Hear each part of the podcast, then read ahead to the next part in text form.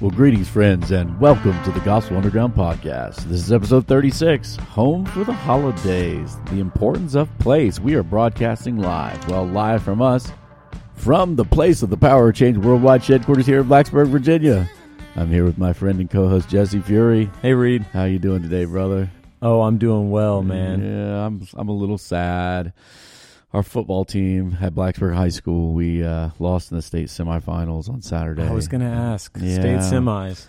I was a little bit bummed, man. I, I, I I'm not stupid stitious about sports, um, but it, I also believe in sports psychology. So my plan was we did the parenting conference together Yep. on Saturday at our church, which was wonderful. And I knew I was going to miss the first half, and so my game plan was I'm going to listen to the first half. If we're killing them, I'm just going to sit in my car the rest of the game and not mess up the mojo on the sideline.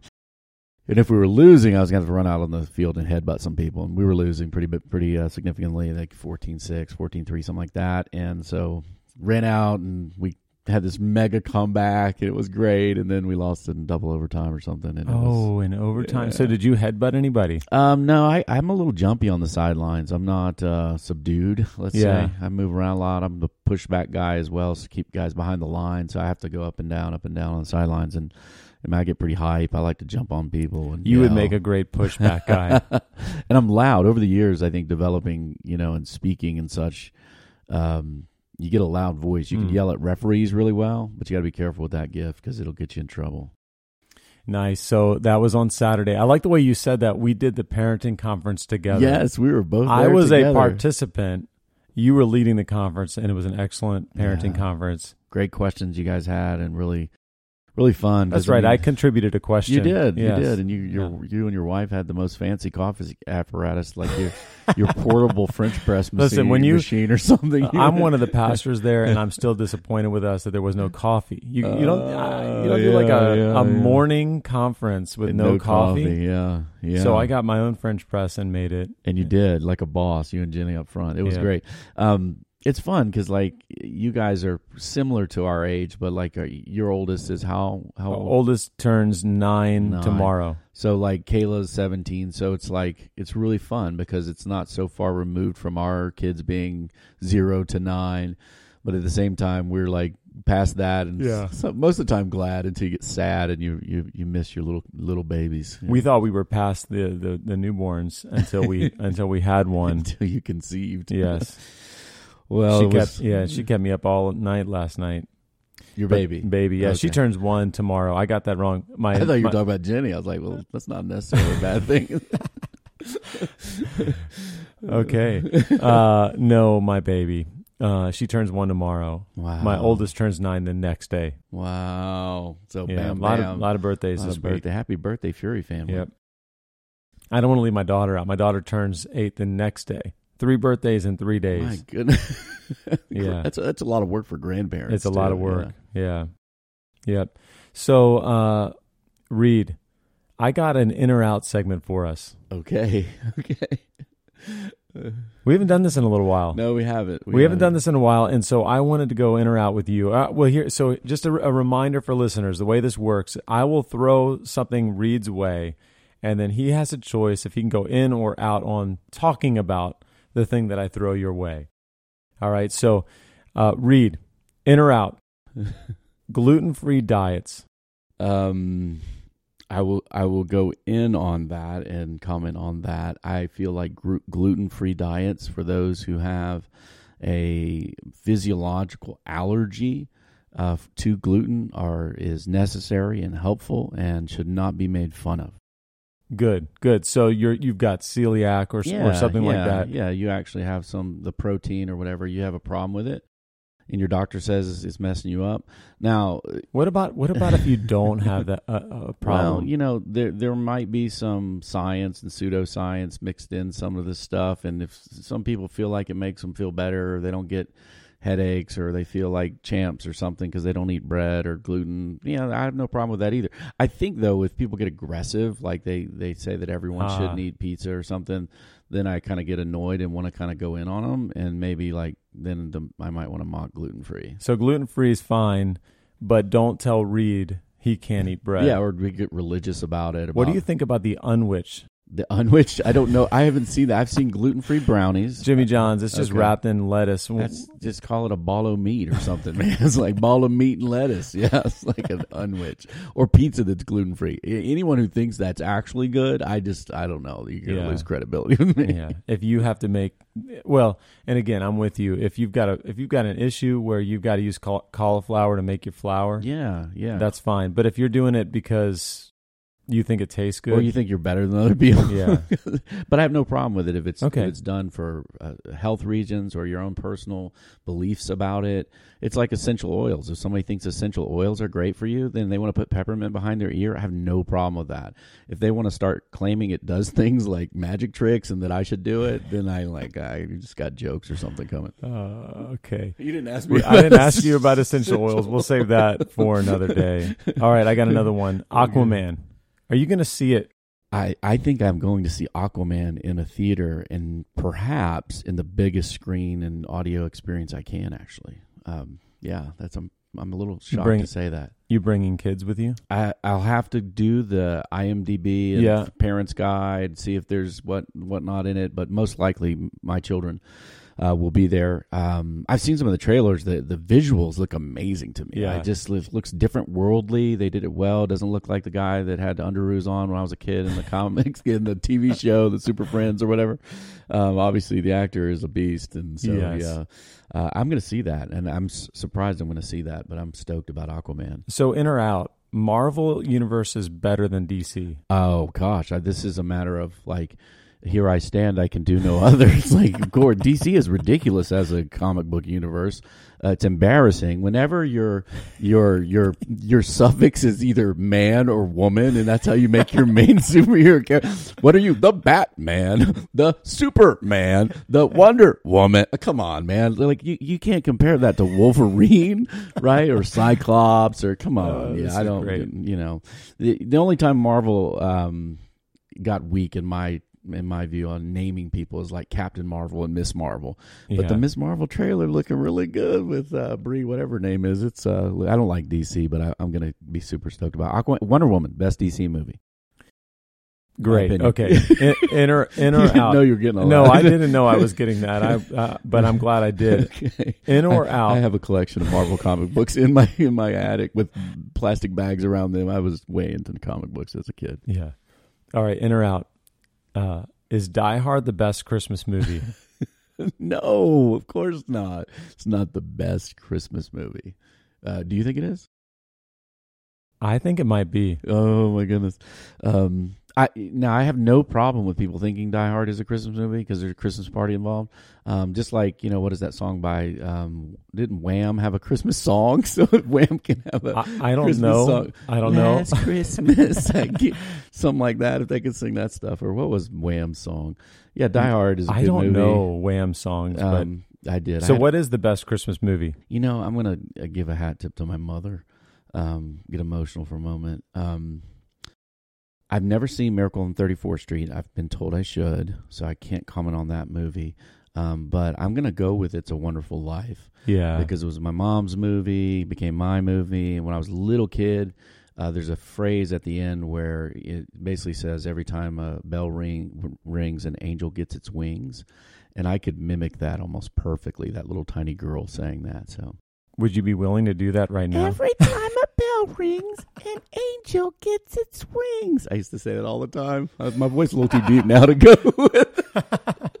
that was rem- that was remarkably good. I should be embarrassed for I think that we should find that audio clip and put it next to it and see how it in, lines up. post production. Post-production. I'll show how far I've fallen from. I think uh, I, I think I'm I'm with you. I think Die Hard is a Christmas movie, or at least a fun Christmas And movie. if you want it to be, it can be. Anything Yeah. can be called Christmas today with that, right? Yeah, that's very postmodern of us, isn't Yeah. it? I, I didn't Bruce Willis say at some point it's not a Christmas movie. Yeah. We, we don't care though. Yeah, because he, he took He- over Nakatomi Plaza and took it back from whatever Hans Gruber. That's right. That's right. Well, well, thank you for that. I, I- think I agree I'm going to say you. something. I, I don't know. I have a guy in Acts 29 process right now whose name is Hans Guger, and I was like, "Did you get that? Are you the villain from you- Die Hard? Did you get that constantly growing up?" He goes, "I don't know, but Acts 29 guys keep asking me that." What's up, Hans? All right. Well, um, today, our main topic, Jesse, you're going to be leading us. We're we're heading to the importance of place or geography or, or here-ness, let's say, and we're coming out of a, a little transition of podcast where we looked at the borderlands between the church and culture, and, and on culture in general. We had a great discussion, and then we moved to a look at internet culture, cyber culture, which is certainly a part of our now. Uh, and last week, political culture, these things that dominate our sense of uh, today. Um, and this episode, you're going to take us into some geographical awareness of uh, why place and people in place are are important. I've been looking forward to this. That's right. That's right. We're calling this one Home for the Holidays The Importance of Place. You know, this Advent season or Advent season in general is a season of of hope, right? I mean, this is uh, I didn't I grew up in kind of in the Roman Catholic Church, and so we were really into these seasons of, of the church and, and kind for of liturgical year, liturgical year. That's right, and and we've just started the Advent season, and uh, Advent is this is this season of hope, really in the midst of uh, what I consider to be miserable coldness. I don't like the winter all that much, and, and and in fact, I'm not alone, right? I mean, winter can be pretty depressing, but right in the midst of this, we have this season of hope and uh, and and a lot has been written and said about the Advent season being the season in which we're looking forward to the arrival of uh, God in the flesh. Uh, this what what Christian theologians would call the incarnation, and a lot's been written about that regarding uh, the importance of God becoming man, right, taking on flesh and blood, hum, human, mm-hmm. a flesh and blood body. Uh, but not as much has been said about the implications of God coming into our actual physical place. Right? right. He's come into the world, this world that can be cruel and terrible at times. And the Advent season reminds us that God sent his son uh, not just in our place as a substitution or representative, but into our place where we live, where we make our homes. Uh, and I think there are some major implications for our everyday life that aren't just Advent season implications that I wanted right. to talk about today. And I think with thousands of years of, of tr- tradition in in certain civilizations now, like ours, which has assumed kind of a feast um, around uh, you know the winter solstice, Christmas time, the feast of the Christ Child, celebrating the incarnation. I think we can even get a little too comfortable with it and forget the shocking yeah, the shocking. I talked right. to our Muslim friends about God coming into our place and taking yeah. up human, humanity, or even the ancient Greco-Roman world. Some of their distance ideas of God. There's some good thing out there lurking, but that uh, ray of hope, weary world, that goodness becoming a person. That's right. It's, yeah. it's kind of shocking, right? Yeah, and that's what we're going to talk about. Is that is that God has has come into our actual geography. He's come into our place. Mm. Um, you know, before we dive in to talk about that in, in, in more depth, I'd love to ask you some questions, Reed. Uh, what are some of your favorite holiday traditions? You know, it's it's a it's a tough one for me because my holiday traditions as a child, where I do think a lot of traditions get formed uh, were shaped were kind of more of the secular kind of Christmas time narrative in, in America. Um, and you treasure that, like getting a new bike or celebrating uh, Satan Claus and um, doing the whole. Red, I think you said that wrong. Was that? Oh, oh, did I? um, yeah, I did that on purpose. Um, Santa Claus, you know, hey, let's go to see Santa. Let's get he put something on the, the tree. My parents did an awesome job at you know putting the unwrapped. We did unwrapped presents from Santa. They weren't wrapped. That's why our family did. So all the stuff you come out and see it. Um, it was awesome. So those traditions I really treasured, and even though I didn't do those with my family, um, but it was more more about um, getting things, I guess. And uh, I'll never forget my first disappointment with Christmas was. Uh, you know, we started this thing that we that my family has continued. We're opening one present on Christmas Eve. Yeah. Um, and it got to where our family we did them all on Christmas Eve after that. Now Casey and I, she doesn't like that. We just do one. But uh, my uncle, I had an uncle named Uncle Bill. Uh, he gave me some, and it was one of those things where I was like maybe ten years old, not quite cool enough to listen to music on a record player. But I remember opening my one gift that I was going to open on Christmas Eve, and it was like a you know hipsters would love this because it was like a vinyl record, right?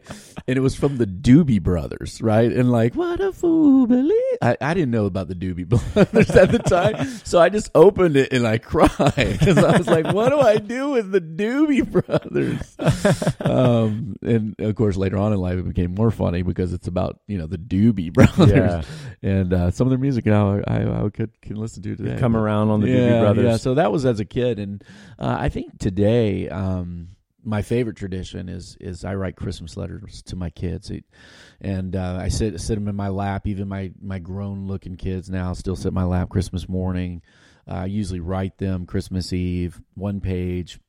Uh, there's a whole episode of our podcast, episode 10, Christmas Tradition. You can listen to this uh, from last year. But I, I just write these letters to my kids to affirm them, call them into their faith, call them into their life, love them, tell them I think they're awesome, I'm proud of them. Um, it's always emotional, and it's just a it's a blessing. It's, it kind of marks our Christmas, and I hope. And it's weird because I'm like, yeah, I hope I every year they're awesome, and I and that's really not the point though. It's uh, Yeah. my kids always think they're awesome because they're from me, and I and I think it's awesome because I have the privilege of being a father. Even though you know, if I would grade out some of those letters, some are better better some years than others. Yeah. Yeah, that's good. You know, we do w- where I was growing up. We also did the Christmas Eve gift, Oh, and you get to yeah. unwrap one. We've carried that tradition on. Love it. Um, and uh, you know, the, the the thing about the holidays is we make these traditions, and you know, in a way, what we're doing is we're trying to make uh, we're making our physical environment into a place where we belong. It, we're make trying to really make sense of of our place as a family and as a home, and and uh, and these kind of these kind of holiday habits turn into rituals that that really Mm, yeah, uh, make you feel like you belong here. This is a place for me. yeah. And uh, Foods at holidays do that too. I, you know, I'm going to my mother's here for Christmas this year, and looking forward to eating eating certain things so I can feel like a kid and happy. You know, kind of. yeah, are there any like particular Christmas foods? They're not Christmas foods, but I can tell you what we what I'm going to ask her to make. Yeah. yeah. So she makes a shrimp casserole that's pretty amazing that I love to eat around Christmas time because usually I'm with my mom Yeah. around the holidays. So yeah, Yeah, that's banana bread. She makes really good banana bread. It Tastes like cake. Mm. Yes. What about you? You got you Yeah, so- meals or well, you roast know, beast. it's funny. We it, there are particular foods that remind me of particular holidays. You know, like my uh, obviously turkey and Thanksgiving is a is a clear one. But uh, growing up, my nana every year for Easter would make these amazing uh, chocolate covered peanut butter Wow. like candies. wow. Oh man, I mean, you know, I would just as I grew older, So I would like take as, Reese's what? yeah, I would take as many as I could, freeze them, and just you know every day for a while I'd eat one. Uh, Christmas we would do Christmas cookies that my mom we would sit down and we make these Christmas cookies from scratch and decorate, them. Yeah. So we've transferred that down, so our kids look forward to that, and um, and you know these foods they they they're they kind of oh, even now if you kind of you smell a certain scent or you see a certain food, they can remind you of home, and they and they in some ways they work something in us that makes us feel like oh I, this is there's something I'm longing for that this is connected to. Yeah. Um, both both in the soul and, and in the brain too. You Yeah. know, like I'm sure these memories get lasered into us Yeah. because we smell it and taste it and have this good experience of it that I, I bet our we just can't forget. That's right. I like that. Lasered into us. You know, um, so when we think about God coming into our place, as far as the importance of place and home, uh, this is it's not something that's unique to uh, to even necessarily the Christian worldview. Philosophers from Karl Marx to uh, Martin Heidegger, very different philosophers. Soren Kierkegaard, really all all across the board, you can find philosophers, social scientists identifying the concept of alienation Mm. being a key ill of mankind, right? The sense in which we are estranged from uh, from where we belong, and you know, some some some philosophers have seen this uh, maybe more in terms of our inner self. So someone like um, like Kierkegaard might think think about this more in terms of like uh, the the society that surrounds me is forcing me into conformity, and so as as I conform, I get fragmented internally, and there's this kind of internal alienation that leaves leads to despair or uh, you know an existential crisis of the soul. Uh, Karl Marx, you know, obviously would be would be different as far as seeing say capitalism as estranging us from the material world, or yeah, well, the- really, even like from our neighbors. So when I go to work, I'm yeah. I'm just like a worker. I'm not connected to my neighbor worker. cog creator, not a comrade. Yeah, not connected to the thing that I'm creating, and so on. Um, and really, there there there are there. It's almost a univer- It's pretty universal that there's an there's something in us that longs for home, for belonging. Uh, that that we don't we don't quite have it. Uh, and and and philosophers have a lot of solutions to offer. Right. Um, but there's a solution that the that the scriptures, the Christian scriptures, offer to this uh, that I think can re-enchant our place for us. You know, we rarely face this problem of alienation head on. Um, we we we tend to. I think this is why we move around all the time, and and now moving around can be fine. Right. And by moving around, do you mean like uh, live in this place for a year, live in this place two years? Live in That's this place- right. Yeah. Yeah, as a matter of fact, um, there's some interesting statistics. Some of that's economically driven, some That's of that's right. choice driven. That's right. Yeah. there's in, in uh, previous generations moved around quite a bit, but they moved to chase jobs, and uh, the younger generations now. I don't like using the the names. we just had a pre-show discussion about using marketing demographer terms like millennials, The Xers, millennials. boomers, all that stuff. yeah, we don't know what the Yeah, There's yeah. like three names for The, the, younger newest- folk and the older folk is always up or down from us, right? Yeah, people who are younger than me. Yeah. Uh, they tend to. The statistics are showing, studies are showing that they tend to move. uh, They tend to do what, what what's called, um, say, vacation moves. So we'll move to Brooklyn for a year or two, and then. But the idea is, is I'm not going to end up in Brooklyn because I can't afford, you know, the rent there. And these are these are privileged people who who can do this typically, right? That's It's right. Not like That's these right. are folks that can. That's right. Yeah. And and uh, and often though, what's happening is we're we're trying to solve a deep set alienation from from a place, from home, with uh, with things that really can't quite solve them. Um, and, and and this is this often drives this like com- wine bars and vape shops and custom coffee shops That's and right. hipster neighborhoods That's right. and I mean- gentrification. You could even get into, um, which I'll get into later, uh, home renovations, Uh, uh, which yeah. I'm I have done a Yeah, yeah, lot of home renovations. Whole media conglomerations uh, around home renovations, whole Yeah. television networks. but I can't renovate my home enough to where I, I finally feel firmly and finally at home. Right, Uh, right. there, and, and this is why we have this competing impulse. you need some Chip and Joanna Gaines coming to your house. this is why we, uh, humanity has competing impulses to make a home wherever we are. Which is why you know when when uh oh okay let me let me finish this make a home wherever we are but also always be looking for a better place yeah, yeah. Like have both of those kind of feelings. Yeah. Yeah. Like when I when I camp, which isn't that often, I like to turn my tent into like a little temporary home, right? You know, you you set up your bed, you got your pillow, you got, Got your, your- sleeping bag, You got your uh, phone chargers you got and your stuff. you got your phone charger. I'm sorry, that's that's terrible. That's what I do when I first go into a hotel. so. Yeah, you got your uh, you know, it, same with hotels. You Yeah. you know, you you kind of try to settle into things that make you feel most at home. You sleep on the same side of the bed even Yeah. if you've got more room than usual. Um, and and that's because we have this thing inside of us that compels us to to take the place we're in and turn it into a home where we belong. yeah. And good. yet at the same time we we have this deep longing for something that that we can't quite get. You know, one one example that I think illustrates this well is the movie Castaway. oh yeah, yeah. yeah. Um, which so you you know in the movie Chuck, the main character Tom Hanks, the FedEx guy. the FedEx yeah guy, he you know his plane crashes and he ends up on a on an island, a deserted island. He's all alone. Uh, and yet he has to make it into a home, right? He doesn't just kind of wander around and sleep wherever. And it makes sense when you're watching. Yeah, when he like- makes when and then he makes it he makes a community because Yeah. he because Yeah. he, so, he cuts his hand and slaps a volleyball. That's something. right. He makes Wilson. As a matter of fact, it, you know, when you can make a movie where the, the saddest part of the entire movie is losing a volleyball, Oh yeah. I Tom mean, Hanks is brilliant in that movie. Isn't he? brilliant, brilliant.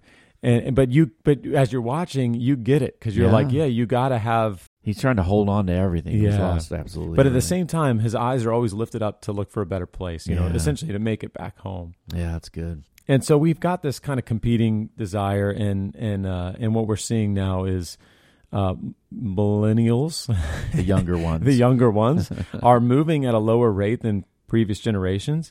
Uh, at- in 2016, only 20% of millennials moved, compared to 26% of Gen X and 27% of baby boomers at the same ages. Ah, Uh, okay. which is Yeah, interesting. It's, it's especially interesting because millennials are delaying marriage and home ownership much later. But what, what- what's happening is instead of moving around a lot, a lot of times they're moving back home, which is uh, an economic thing for the most part. Yeah, some of this might be like the the mobility capability post two thousand eight is maybe more difficult. Yeah, well, what what what they're trying to make sense of is they're they're they're more capable of being mobile because they don't have families at, at a young age. Right, marrying later, children later. That's right.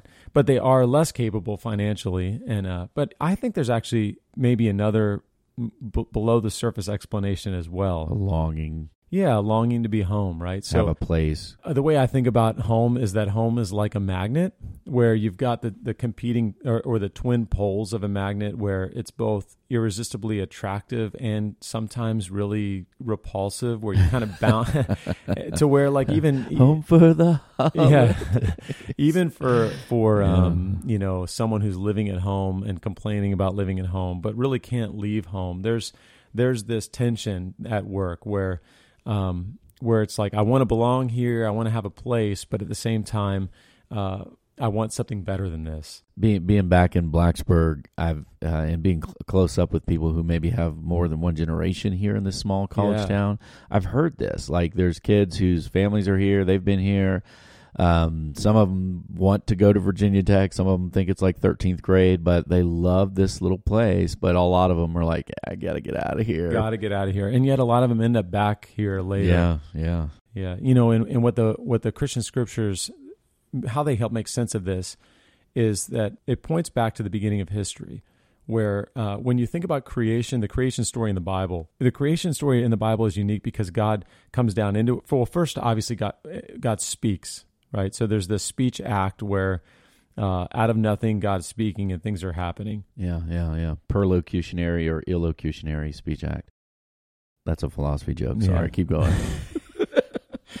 okay uh, and, and but then the unique thing is that god comes down into the place and he he makes a garden he makes a, a physical location a home and then he takes uh, from the ground this you know uh, from the dust we come you know from dust to dust and he takes the dust and he forms mankind and uh, even to where the hebrew word there's a word play that's at work in the beginning in, in genesis of uh, adam adam is from the hebrew word adamah meaning the earth and so there's a connection with the place that we're, we're from the beginning we're placed. We're placed in a home, and that home was uh, was God's space. It was where God uh, what God made for us and where God was. In both the original and the more recent Battlestar Galactica sci-fi epic, the commander who leads these people to try to find a home is is Commander Adama. I didn't know that. Look at about- that. yeah, yeah, All right. How about that? Okay. Oh man, that's good. Little BSG. Um, that's that's just like uh, Star Trek, right? No, no I'm sorry. I'm uh, I'm kidding. I'm not going to make religious comments between Star Trek and BSG, but the the most recent Battlestar Galactica was was uh, pretty interesting, uh, human philosophical show. Hmm. Little little little edgy at times, but uh, yeah, Commander Adama. All right, I like that. So Yeah. so humanity had a home in a specific earthly place, and in that place there was no fragmentation, right? No inner fragmentation. So thinking about the philosophical uh, uh, uh, look at alienation, there was no alienation within. Uh, there's no social alienation. Things were right between Adam and Eve, or, or, or, or among the social network there, and then uh, and then there's no place alienation. The the the ground and the human, the physical location. This was all uh, unfragmented, unified, and good. And there was also no fragmentation in in our relationship with God. And so when the scriptures talk about the the fall of mankind, uh, one of the one of the things that happens there is they're actually they're driven out of their place and then there's this boundary put up so that they can't c- get back into the place. Mm. And then that's it. There's they're they're out in the they've gone from the garden to the wilderness and they've lost their home. Paradise lost. That's right. And so paradise was lost. And and then so then there's this thing that every generation since then has has felt, which is a longing to be home, a longing to be back uh, into in the place where we belong, in in the place where there's no fragmentation. Uh, the the memory of home compels humans to create a place wherever we are. Uh, in the meantime, uh, the the earth itself was subjected to the curse of sin. You know, the the Bible story. It's not just that humanity was separated from God. Uh, our place was cursed. So, uh, you know, Romans 8 talks about how the earth itself, the creation itself, is groaning with eager expectation, was subjected to the curse, but not willingly. So, there's this sense in which our place didn't rebel. We rebelled, but our rebellion brought a curse on our place. And so now you've got this. Uh, th- this is why the earth, just like people and just like relationships, can be both beautiful, good, and true, and Tumultuous. cold, harsh, terrible. It's why we have warm, welcoming hearths and deadly, destructive forest fires. Yeah. yeah. That's why we have rainbows and hurricanes, sunsets and skin cancer, uh, warm breezes and tornadoes. That, that, that there's this uh, disconnect, this alienation, even even our place has been subjected to. Now, uh, th- this is where when we think about the Advent season, giving hope, there's some hope that happens with in, in Isaiah in his prophecies. He prophesies this is this would be somewhere in the ballpark of 700 years before Before Jesus. before Jesus was born. Uh, that this prophecy of uh, the virgin birth in Isaiah seven is is connected to uh, where he says they'll call him Emmanuel, which means God with us. And this is really unique, right? Like the, the Christians, read you, you know more about world religions than I do. So speak to the uniqueness of this, the uniqueness of God coming into I- our place. One of the things about human beings in general is that uh, wherever we look throughout history, even even today in some of the more secularizing places, human beings have been very r- religious. Right? We uh, tend to invent deities. We uh, try to worship things, typically the things that are most glorious in creation. The sun, the moon, the heavenly bodies, harvest, sexuality. Uh, these things get worshipped and sometimes named and created in, into deities. Uh, in other philosophical traditions, I mentioned earlier in the podcast, um, this idea of goodness or truth or beauty was out there beyond the world, even Yeah. uh, sometimes deified, depending on which philosopher you're you're reading. Certainly, Plato, the ancient Greek philosopher, deified it. Aristotle located it much more in creation. Um, but the idea that the God, right, and then even personal uh, religions like Islam that have a, a, a that is a theistic faith, right, Abrahamic theistic faith. God is very distant, and He has all these names and attributes that can be known. But the idea that God would come so near uh, to become a human being is very unique. Now, there are certainly humanized gods Yeah. uh, Egyptian savior gods, Osiris. There's all sorts of things where uh, gods on the earth, uh, even like uh, the emperor of Japan was deified, even in the 20th century, in, in this kind of way. But this is different in sen- in the sense that what we mean in in every sense of the robust philosophical and theological concept of the creator, judge of the world, actually became one of us, with us. Um, is the type of presence that's very different Yeah. uh, than other other religious uh, articulations. That's good. Yeah. So the, in that idea of presence with us is exactly what the scriptures get at here. That uh, it- that that God remains transcendent. He doesn't lose his transcendence, his otherness, aboveness when he comes and, and, and is immanent with us. You know, he he alone can maintain both the transcendence of Yeah. the judge of everything, the creator God, the one who sustains all and rules all, and God with us. Yeah, it's it's the combination of those two things that is shocking Yeah. in the in the Christian uh, uh, truth and theology. I was talking to a Muslim friend years ago. I was in Eastern Europe at an Olympic training center working out and talking to a guy from the UAE who was a, a, track guy, Muslim, but a different guy. He was drinking and smoking and stuff, so he wasn't like hardcore. Like you know, he was in Europe. He was being more European, I think.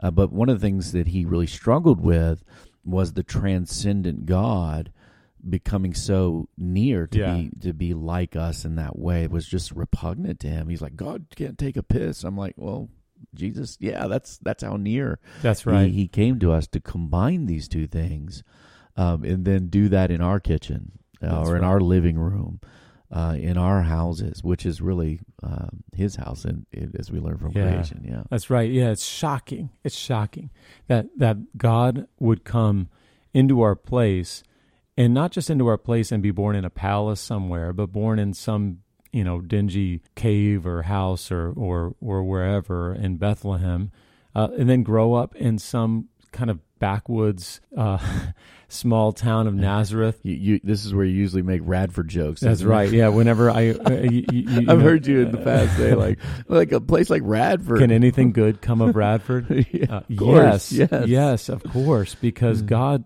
came in the flesh and lived in a place like Nazareth, which, uh, which was such a you know kind of backwoods place that yeah, Nathaniel, the story goes, when he hears about Jesus is from Nazareth, says, there were no hipster coffee shops there. "Can yeah. anything good come from Nazareth?" Uh, yeah, there were no hipster co- coffee shops, um, although we have ours in Radford, but Oh yeah, yeah, Radford oh, yeah. Coffee Company shout out. Um, right. so so he came and now now one of the interesting things about the coming of God i- i- as far as the Advent season goes is that another unique thing about this story is that God doesn't just send a messenger and he doesn't just deliver gold tablets into a secret, you know, place in upstate New York or you know, he he doesn't just like write the message on the clouds of like here's how you can get right with me. Um, he he he brings the kingdom in the person of the son jesus. And so so that as jesus walked on the earth the very earth that uh, is made of the same carbon materials as it was thousands of years before and we are uh, he embodies the he embodies home for us. He embodies the kingdom which is other but it, it's also he he's embodying our home so that as we encounter him we see this is this is home. This is what i'm longing for. It's almost like um, in the beginning we had the right people. Um, we were created male and female together with the right person, God Himself, in a place, and that whole arrangement just got jacked up and Yeah. trashed. yep uh, and now we long for it, and we really need, in the sense, God is coming to His home, um, even making this home with us, in us, uh, and even the human story, uh, becoming a perfected human being and and showing us right. yeah Because if you have the gold tablets, you need seer stones. It just gets complicated. Uh, but if you have a person, yeah you can see uh, the deity in flesh. That's right. Yeah, and and as as the as God came into our world, uh, in the person of Jesus, he then he then went into the he went to the cross. He went into the ground again. Consider this. You know the. The, the man goes back into the earth, uh, in, in in some ways reclaiming even the, the ground itself, and then rises from the grave. And as he ascends into heaven, he he send two things happens. He sends his spirit, so that not not no longer will God just be with us, God will be in us. And then he he he says that he will build us together as a family into a temple, which was in the Old Testament this uh, this picture of the dwelling place of God, so that God's w- when His glory fills a temple, it's like His presence is there with them. And so so what happens is He leaves, but He doesn't just leave. He He gives Himself to us in a more close way, so that He's He's now at home within us. And this this inner alienation that we experience, the homelessness within within us, uh, is filled with the Spirit, and and and and He begins the project now of making a home in us that He'll finish in the end when we're when we're completely at home in Him. Mm. Now, some implications for this as we as we think about this holiday season. Uh, so I'm gonna I'm gonna list off three, and these are these are real kind of uh, alliter- alliterative um, because I just preached them. So uh, so uh, be at home, be homesick, and be hospitable. So be at. Let me start with be at home. Okay. Uh, be at home. So this is what I mean by this. Um, you know, home, home is where the heart is. well, in in a sense, yes. Yeah. That that, uh, but but rather than just look for a better place, and and th- yeah, rather than just look for a better place, when God came into our place. He does kind of re-enchant this world, uh, right? This world isn't just going to burn up in the end. Uh, well, so let me put it this way: uh, I grew up thinking that the story of the Bible was God makes the earth, God puts us in the earth, we blow it, He's going to destroy the earth, we're going to die, and then we're going to go to heaven. Yeah, yeah, yeah. Uh, but the story of the Bible really starts with we've lost paradise, we've lost our place with Him, we've lost our relationship with Him and our home. And it just all goes kind of haywire, and there's fragmentation and alienation. And then God comes into the place uh, in the person of Jesus, and He begins a project that He will come, that will that will be finished in the end. Now, it will be finished. There will be a uh, a fire, you know, that the scriptures talk about, but but that fire isn't a fire that does away with. It doesn't completely uh, uh, destroy, but it refines so that in the end, the picture is actually we regain the, the tree of life in the garden. Only it's not a garden; it's the city. You know, now we've got this picture in Revelation where where God's place in heaven and our place on earth are reunited. right. And the fires purify That's right. rather than just blow it all up. Yeah, so we're not just hanging on, waiting to, uh, you know, you know, bunk hunkering down in our in our bunkers and waiting for the end with our, um, you know, prepper materials. Uh, we're we're actually we can actually be at home right where we are. There's this story in Jeremiah 29 where Israel has been exiled. I think this is is perfect for where we are as uh, as Christians in the world today. Uh, Israel's been exiled. They've been exiled in part because of their own sin. Uh, the Babylonians have taken them and, and they've just kind of scattered them, and they're scattered all around. And now they're exiles in, in a in a nation that is not their own nation, and uh, they're looking. They're basically trying to figure out when are we going home. Like this Right, is this is not right. This there's we're not home. Yeah. And uh, Take and- me back to Jerusalem. yeah, when can we go back to Jerusalem? And all of these prophets come and they say, Don't unpack. You're going to go home soon. But they weren't from God. But Jeremiah was. And so Jer- Jeremiah comes to them in Jeremiah 29 and, uh, and basically says, You need to just go ahead and plant gardens, uh, seek the welfare of the city where I have sent you, this is God speaking, into exile, and pray to the Lord on its behalf, for in its welfare or in its flourishing, you'll find your flourishing. Now, the picture there is you're you're still going to go home. It's just not going to be as quick as you think. Right. And so, in the meantime, you can actually plant gardens and you can make a home here. You can that make a home here. purpose. Yeah. Yeah. yeah. you can make a home here that has purpose and um, and so we can be you know we we can be at home in this world um, to a certain extent because God has made His home in this world with us. Uh, so Wendell Berry, one of one of my literary uh, uh, heroes, is not the right word. Someone I love to read Yeah. uh, says this A man must be judged by how willingly and fully he can be present where he is, and by how fully he can make himself at home in his part of the world. And I think he's I think he's on to something that there's there's a sense in which, and I think presence is the right way to think of that. Uh, that can we be present where we are because because God in His sovereignty has placed us. Uh, I think being at home is is connected to uh, faith. Do we have faith that God in His sovereignty has put us where we are? To to build cultures, build families, build um, entrepreneurial business, build things Yeah. together where we are for good. That's and right. The glory of God. Yeah. It's hard to love your neighbor if you don't have neighbors. If you're not at home somewhere. Right. And My so- wife does such a good job at that too. She's amazing at being present in a neighborhood and loving people. You know, G.K. Chesterton said that you should love both your neighbors, and God also called us to love our neighbors and our enemies. He goes, usually comes to the same. Yeah, that's right. Uh, um, and and this is this has implications for being thankful for wherever you are, even if Yeah. where you are isn't a uh, maybe the the most uh, amazing place. yeah, if you feel stuck in the world a little bit, if you don't, you know, uh, I love the song by uh, um, oh hip hop guy years ago, Flame. I think uh, he said he play he placed me right here. yeah, and he's kind of reflecting on Act 17, where he's like, "Hey, I'm up in these projects, but yet God had a purpose for him there." And uh, not that we shouldn't change our circumstances or work for better places. I think that's part of this. yeah. Uh, but at the same time, realizing there's a purpose and reality we can live out for God anywhere. That's good. Yeah, yeah. Um, Flannery O'Connor, just before she died, uh, she and really she forego for forewent. She she went without going to New York City and and really increasing her fame and her. This is a, uh you know mid twentieth century Catholic Southern author, Flannery O'Connor, and some in some ways because she got sick, uh, she got she basically just stayed in Georgia, uh, and she was giving a lecture on uh, on uh, Catholic authors, and and really what she was saying is is that there's there's a virtue in place. A lot of if you read if you read her short stories or her novels, they're all set in the same place. They're all set in the South in the in the early to mid 20th century in a very um, fundamentalist religious culture.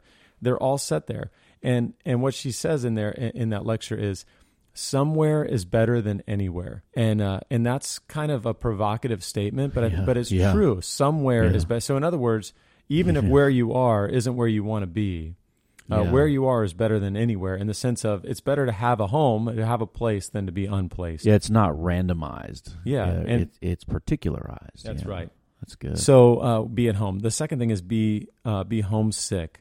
Uh, this is connected to hope. Uh, this is connected to uh, you know Philippians three twenty, which says our citizenship is in heaven, and from it, from heaven, we await a Savior, the Lord Jesus Christ. You know, when we're in this in, in this place, you know, even if you think about that Jeremiah situation where the Israelites are are in Babylon, uh, there's a sense in which their eyes are always scanning the horizon, looking for uh, for the return. Are we going to Are we going to get to go home? And so, I think as Christians in the world, we can both be at home in the world uh, and be homesick. yeah. And and really, part of our task living in our place is keeping these, uh, holding on to both of these. intention. Yeah, because if we if we if we're so homesick that we uh, that we lose the our placiness, uh, then we look for all kinds of things to fill fill this deep longing we have that they just can't do it. Right. Right, like you mentioned, Chip and Joanna Gaines. Uh, you know, no amount of shiplap on your walls right. can ever make your Yeah. home so fully home that you're not still longing for something more. Yeah. First time I heard that term, I just shiplap. Shiplap. I thought it was actually associated with like a boat or something, but it's like just old underneath wall stuff, right? That's right, like- yeah, So yeah, like yeah, ignorant yeah. of such things. Uh, wood on the walls, you know. you- Yeah. Yeah. you make it real homey and really, Yeah. and, and that's great and but but you you you go to bed at night that night when it's all finished and there's something still missing yeah. and we all have had this experience where where uh, this is what C.S. Lewis calls uh, joy where he says really joy is more connected to longing and uh, and I think that's the same thing with this idea of homesickness is even when we have home there's there's this deep thing in us that goes this this is still just just the taste of what It's a foretaste. It's just a foretaste. incomplete Yeah. reality, but yet it's valuable, right? that's The- right the the thing is not in the music or the food or our Christmas peanut butter chocolate things, but it, these things are foretastes and hints to a, a greater reality coming. That's right. Yeah. That, and then finally, so be homesick. And this is connected to the Christian virtue uh, or gift of hope. So we've got faith is, is that we're at home. We, we can be at home because we trust that God is sovereign. And, And we can have hope here, even in a world of chaos and, and that's right. That's right. And then finally, uh, and this is this is connected with a love. Uh, we can be hospitable.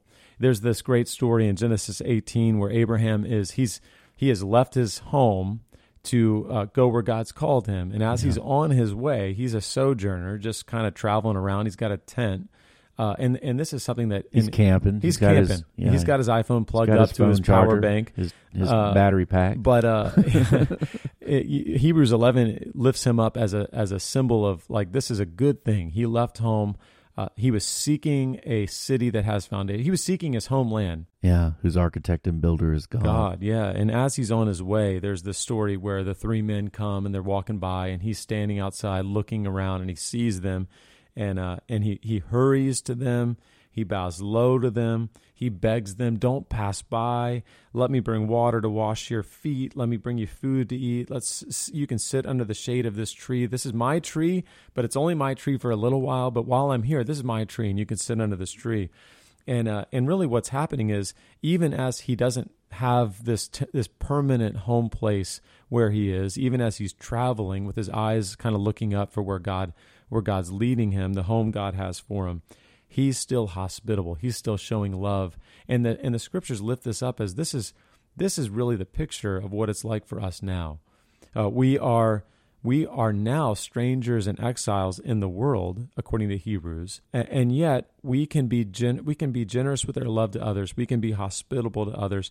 Uh, I say this often that Jesus was the most hospitable person to Yeah. ever walk the planet, and yet he he did so homeless, Yeah, yeah, right? You know, he's Yeah. he's he's he's throwing a party in Zacchaeus' house, yeah. and Zacchaeus for the first time has friends, and so Zacchaeus is like all about it. There's there's a book by Tim Chester, a brother out of England, called A Meal with Jesus, which is kind of funny that you mentioned that because he, it, it's a study of all the times Jesus ate with people. Yeah, This intimate act of table fellowship uh, in the New Testament, but Jesus didn't have a you know he's not at his crib. He's like finding meals at everybody's house. he yeah he's he's healing Peter's Yeah. Peter's uh, mother-in-law, Yeah. and then and then Peter's mother-in-law makes the meal. Can I get know? some of that green bean casserole? Yeah, Um, Yeah, so we can be hospitable, and when we're hospitable, we we're present with other people. Uh, we can make a place for them, even if it's just for a night, right? When you have someone over, or when you're over with someone, or you run into someone, if when you're really truly present with them, when you put your phone away, uh, when you're when you when you make eye contact, when you ask them how Yeah. they're doing, you're practicing hospitality, and what you're doing is you're you're walking in the same way that God walked when He came to Earth, and He was Yeah. present with us and is present with us now. Uh, when we do this, we also uh, this is, I think, what what Peter's talking about when Peter's saying when people ask you about the hope that you have, uh, Yeah. that that's connected to hospitality with being the kind of person who's uh, who's engaging and present with other people and loving them uh, without without without choking them out with anxiety to try to gain their meaning and their and, and fill their longing for home with this person. Uh, then people wonder what's going on with that, and, Yeah. and so Yeah. uh, so we so we can be hospitable with people. yeah. Now, yeah, go ahead. So so in terms of you know these these three uh, things that here you have for us at the end: be at home, be homesick, be hospitable. Uh, because we know the Lord, we can be home anywhere and create a sense of place together.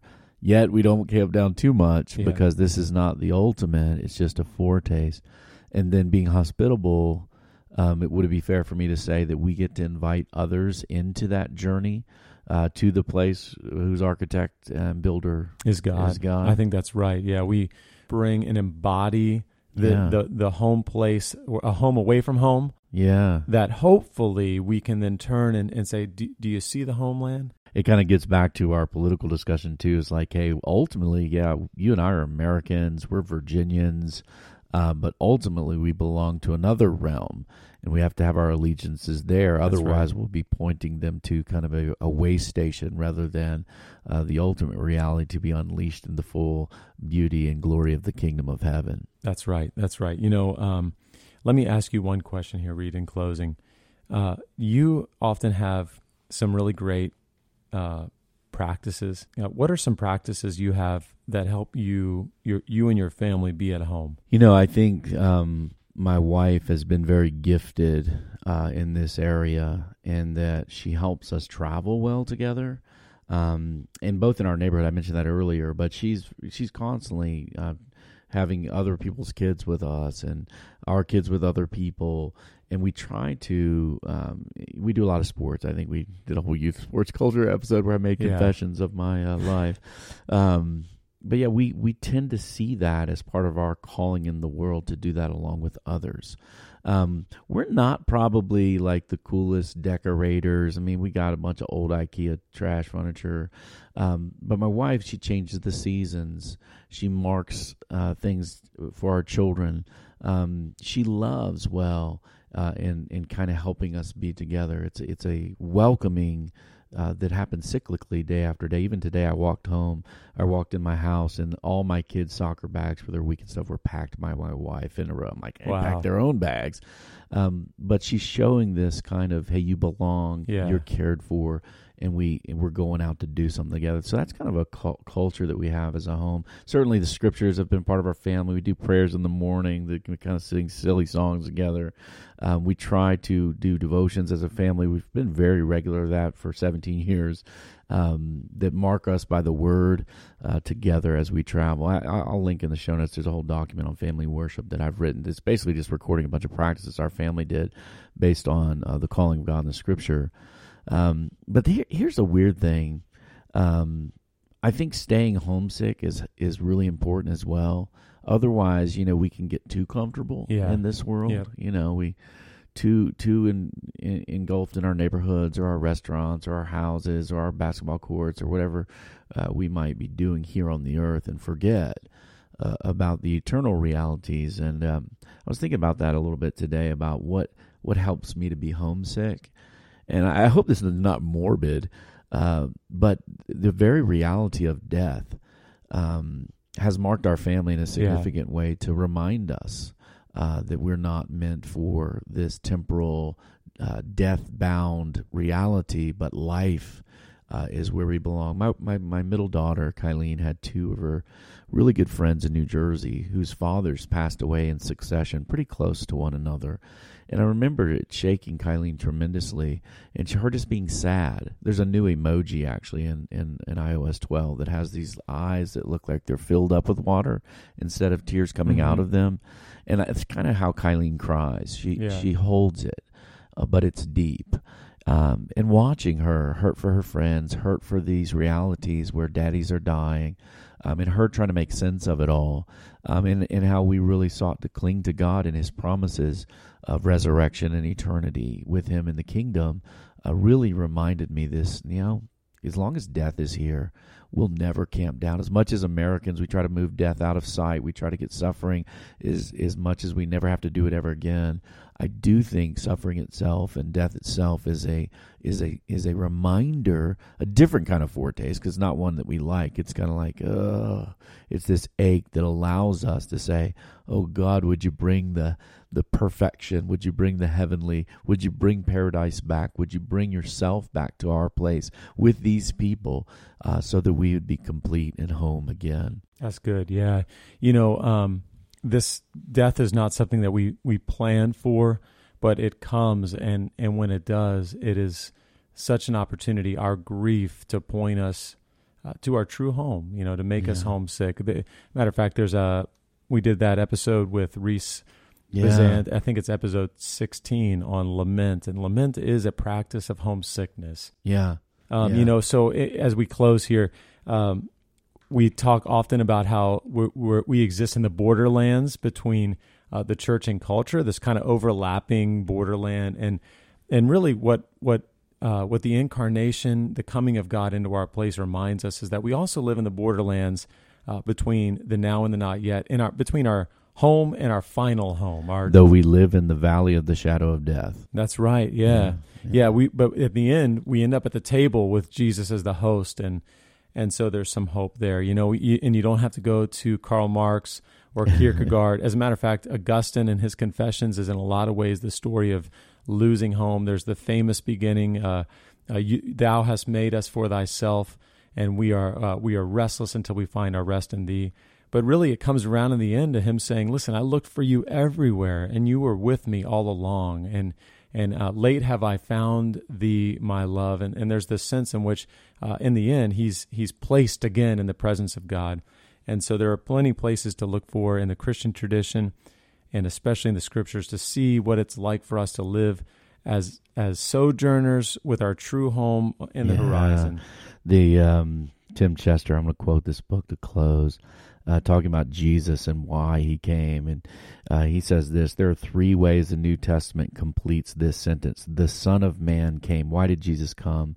He came not to be served, but to serve and to give his life as a ransom for many. He also says the Son of Man came in to seek and to save that which was lost. And then finally, the Son of Man came eating and drinking in place.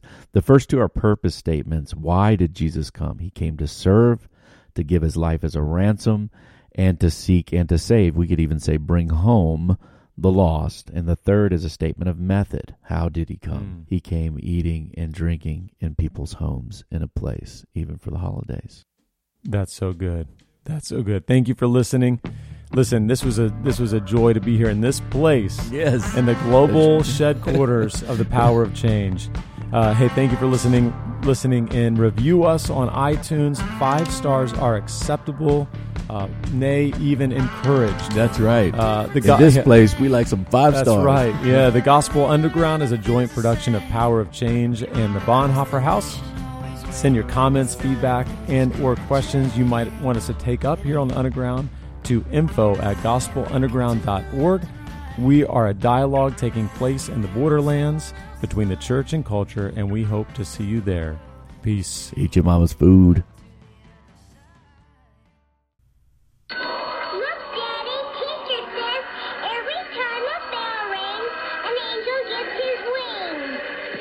That's right.